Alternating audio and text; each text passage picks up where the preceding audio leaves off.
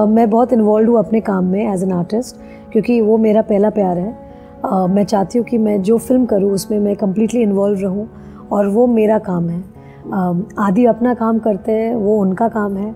और I think it's important कि जो हस्बैंड वाइफ है वो अपना काम अपने तरीके से करे, because it's important for the husband also to come home to a wife after the whole day rather than seeing the wife the whole day in the offices।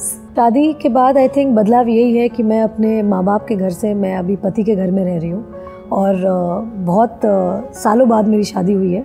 I think I am 36 when I got married, so it's been a long time since I've been with my parents. So obviously the shift is something which both me and my parents are trying to cope with right now। लेकिन अच्छा लग रहा है शादी करके।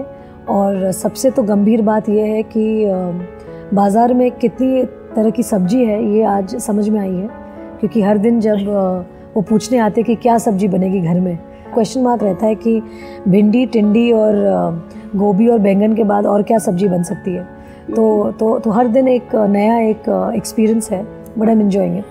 जैसे आप तो जानती होंगी कि आजकल हमारे देश का माहौल बहुत ही ख़राब है और हर दिन हमें कुछ ना कुछ एक घिनौनी चीज़ सामने आती है हमारे सामने। कभी नॉर्थ ईस्ट में किसी का सर ब्लोअप किया जा रहा है, तो कहीं पे किसी को गैंग रेप किया जा रहा है। और एक हमारे अंदर जो हम सिविलियंस हैं, हमारे अंदर एक बढ़ती आक्रोश, एक बढ़ती एंगर, और ये जो हम फ्रस्ट्रेट होके रखे हैं क्योंकि एज सिविलियंस हम कुछ कर नहीं पाते क्योंकि इतना हमारे पास से नहीं होता। तो as a individual, as an artist हम या as a team of Mardaani, सबके अंदर एक वो एंगर है कि क्या किया जाए, किस तरह से एक सिचुएशन का हल निकले। तो as creative artist I think हम यही कर सकते हैं कि हम एक फिल्म बना सकते हैं। और जो इशू हमने टैकल किया है वो चाइल्ड ट्रैफिकिंग का इशू है, और जो मैसेज हमने इस फिल्म के द्वारा हम पहुंचाना चाहते हैं हर वो इंसान को, हर वो औरत को, कि बहुत हो गया और अब हमें हमारे अंदर की जो मर्दानी है वो जगानी है। और इसीलिए हमने ये फिल्म बनाई है। आपके सामने ओपोनेंट जैसा भी हो, आपसे दुगना शक्तिशाली हो, आपसे लंबा हो, आपके सामने चार ओपोनेंट्स खड़े हो, लेकिन क्राव मागा सिखाता है कि आप हर सिचुएशन को टैकल करके निकल सकते हैं। और बहुत ज़रूरी था कि मैं वो सीखूं, और मुझे ऐसा लगा सीख के कि ये मुझे बहुत पहले सीख लेना चाहिए था कि जिस तरह का माहौल आज हमारे देश में है, मैं तो चाहती हूँ कि हर लड़की 3 साल की उम्र से सेल्फ डिफेंस सीखे, क्राव मागा सीखे, तो 20 साल के बाद हमारा इंडिया सचमुच में शाइनिंग होगा, क्योंकि every woman will actually be like empowered in the true sense. मेरे पिताजी झांसी में पैदा हुए हैं, वहाँ पे मतलब बड़े हुए हैं, वो झांसी के रहने वाले हैं।